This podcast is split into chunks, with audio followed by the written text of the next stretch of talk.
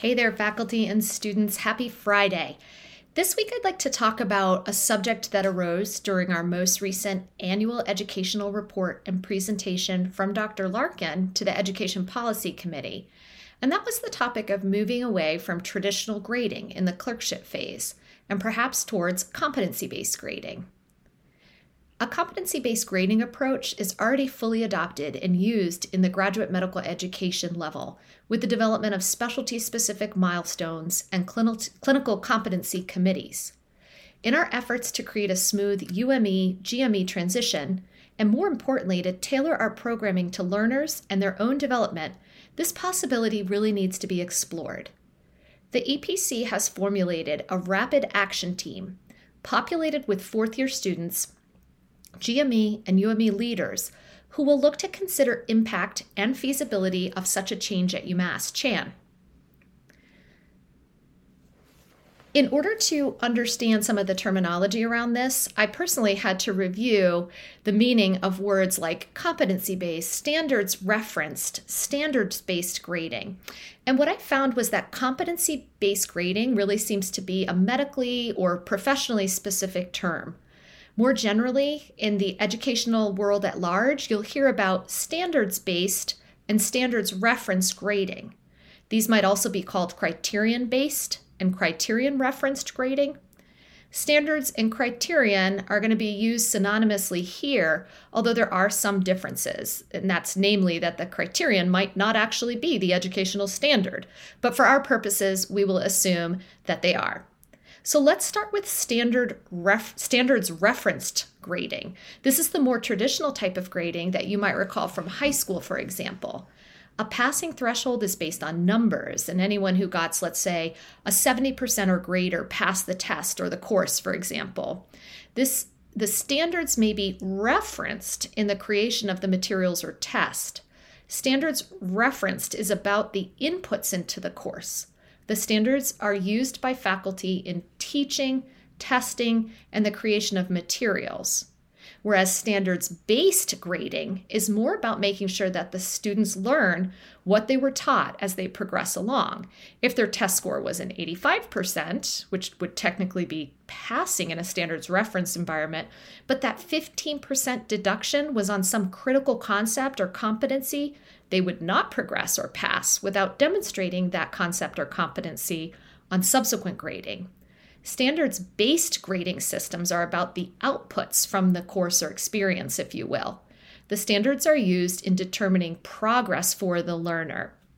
So I believe we're talking about standard or criterion based grading in asking this question about competency based grading for our clerkships.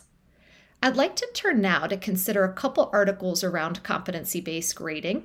One of the first steps that we'll ask of this rapid action team is to review some materials previously published on the topic. So, this review here might provide a head start for these people and help them to see what we're considering and grappling with. The first article we're going to look at is actually an opinion piece. It's an invited commentary that was published in Academic Medicine in 2019, and it's called the Core Clerkship Grading. I'm sorry, it's called Core Clerkship Grading The Illusion of Objectivity. And the authors are doctors Catherine Lucey and Karen Hauer. So I thought that this invited commentary was was really compelling, and I'd recommend reading at least the abstract, which I've linked in the newsletter for this week, if you have any interest at all in this topic or if you teach in the clerkship phase.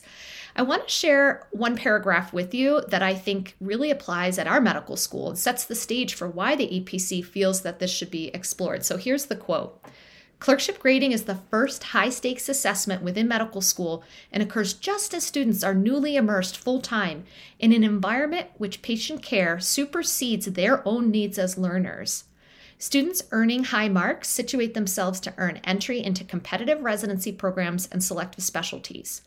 However, there is no commonly accepted standard for how to assign clerkship grades, and the process is vulnerable to imprecision and bias. Rewarding learners for the speed with which they adapt inherently favors students who bring advantages acquired before medical school and discounts the goal of all learners achieving competence. That's the end of the quote. These authors also point out that our grading scheme for core clerkships, nationally anyways, hasn't changed despite the earlier and earlier start of the core clerkship phase. They also reason that this, and that's the case here, that quantitative ratings that are typically tied to learning objectives or standards are then converted to numeric grades. And so we lose some of that value and granularity in the process. But it's done primarily because residency selection processes necessitate this, despite the non standardization of how grades and class rank are assigned across the board nationally. So, maladaptive behaviors have developed because of this focus on clerkship grades from both faculty and students. For example, students become performance focused rather than learning and improvement focused. And learning and improvement are skills which require humility rather than performance. Students prioritize studying for discrete tests over the development of other skills or their time spent with patients. And faculty similarly focus on judging performance rather than coaching learners for success. The authors talk about how these maladaptive behaviors may even interfere with our professional contract with society, and that is our commitment to foster uh, the spirit of continuous learning and improvement in our future physicians. The authors do acknowledge that such a grading system requires four elements frequent observation and feedback, students being rewarded for demonstrating learning and improvement, Third, understanding each student's starting point at the beginning of an educational experience. So, this sort of feed forward system would require information to be handed from one clerkship to the next as a student progresses through.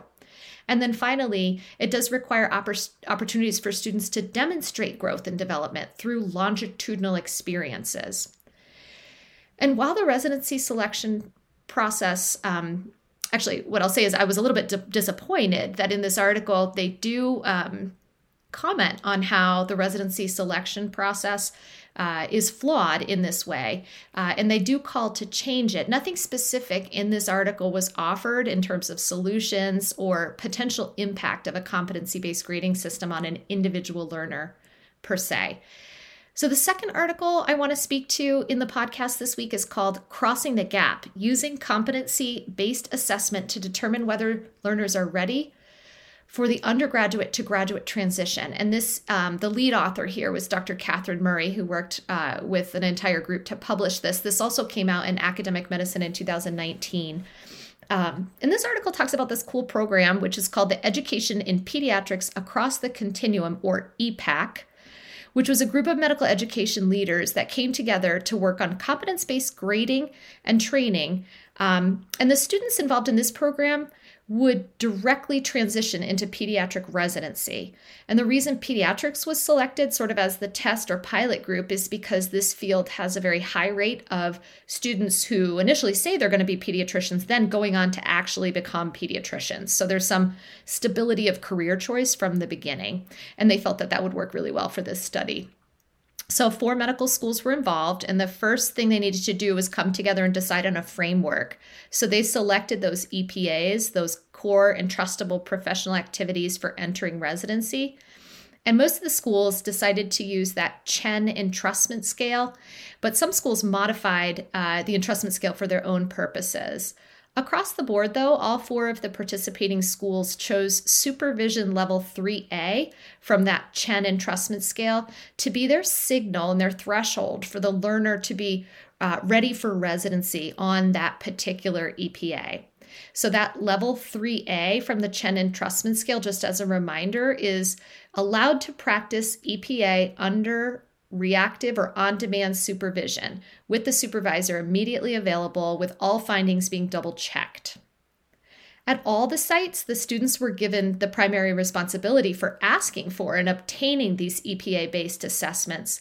They're the ones who had training at the front end of the program to identify when an EPA was being practiced or delivered, and then they were coached to ask their overseeing faculty to evaluate them on that particular EPA. The sites varied in the amount of faculty development they did on the project, um, some having as little as six person hours of training, and some having as much as 32 person hours of training. And there was a variable amount of average assessments between the schools, ranging from 1.4 to 4.2 assessments per week. and they reported that they took an average of two to five minutes to complete a singular EPA assessment. Uh, these assessments were completed by both faculty and residents. And not surprisingly, they found that some of the EPAs there was a ton of data for, and others there was less opportunity to collect data around that particular EPA. They also had clinical competency committees at each of these four sites that would review each student on an individual level and make a consensus based decision on entrustment. I think it's interesting to note that one of the four schools didn't have traditional clerkship gradings, but at the other three schools, this pilot program was done with this subsection of pediatric bound students in parallel with the um, traditional clerkship grading process. And they were able to use that traditional process to sort of compare the two. And there were no substantial performance deficiencies captured in the EPA assessment or the experimental process that were not also captured by the traditional grading process um, which I thought was interesting. And, and the outcome, well, that was as varied as the learners themselves, with some students meeting the threshold to progress to intern level responsibility in the summer of their fourth year, others in the fall, some in the spring, and some right on time around graduation. So, the take home lessons for me from this article is that this system does exactly what it's designed to do, which is offer highly individualized progression and advancement decisions. Also, that individual assessment within a core competency committee was needed to make entrustment decisions. Um, and these core competency committees did have an administrative price tag. Um, the assessments needed to be compiled and prepared in a user friendly way. Uh, the third take home point was that faculty time investment in the reporting of EPAs was not necessarily a high price tag. Um, and that faculty development actually was on the lean side, whereas the, the learner was taught to uh, identify when they should be assessed and to trigger that assessment and ask for it specifically from their preceptors. Uh, the, the fourth take home point really is that an electronic platform was necessary to capture all this information. And that finally, and I think this is pretty exciting, the data acquired informed what normal progression at that institution was along a particular competency. Um, in this case, they use the EPAs for their comp- competency, but now they have this data to sort of look at going forward for future learners and comparing their progress uh, to, to what has been collected so far. So, I think some of these take home items may impact our rapid action team's work, including the need for frequent competency based assessment from preceptors, the need for a reliable electronic platform, with administrative support around that holistic review of the learners in something like a clinical competency committee. Uh, in VISTA, there are plans for consistent and strong application of the milestones that have been developed from our own physician competencies. And I think that's the, what we would use rather than EPAs at UMass Chan. Our LPAT team has worked on the creation of portfolios to support this kind of holistic learner development and analysis. So, such a pivot like this to competency based grading in third year is aligned, and it seems like we're starting to build the framework for it. So, if this is an area of interest for you, I'd love to hear from you. And if you're someone who's been recruited to work on our rapid action team, I thank you in advance for your work and thoughtfulness, and I really look forward to the group's recommendations. That's all for this week. Have a wonderful weekend.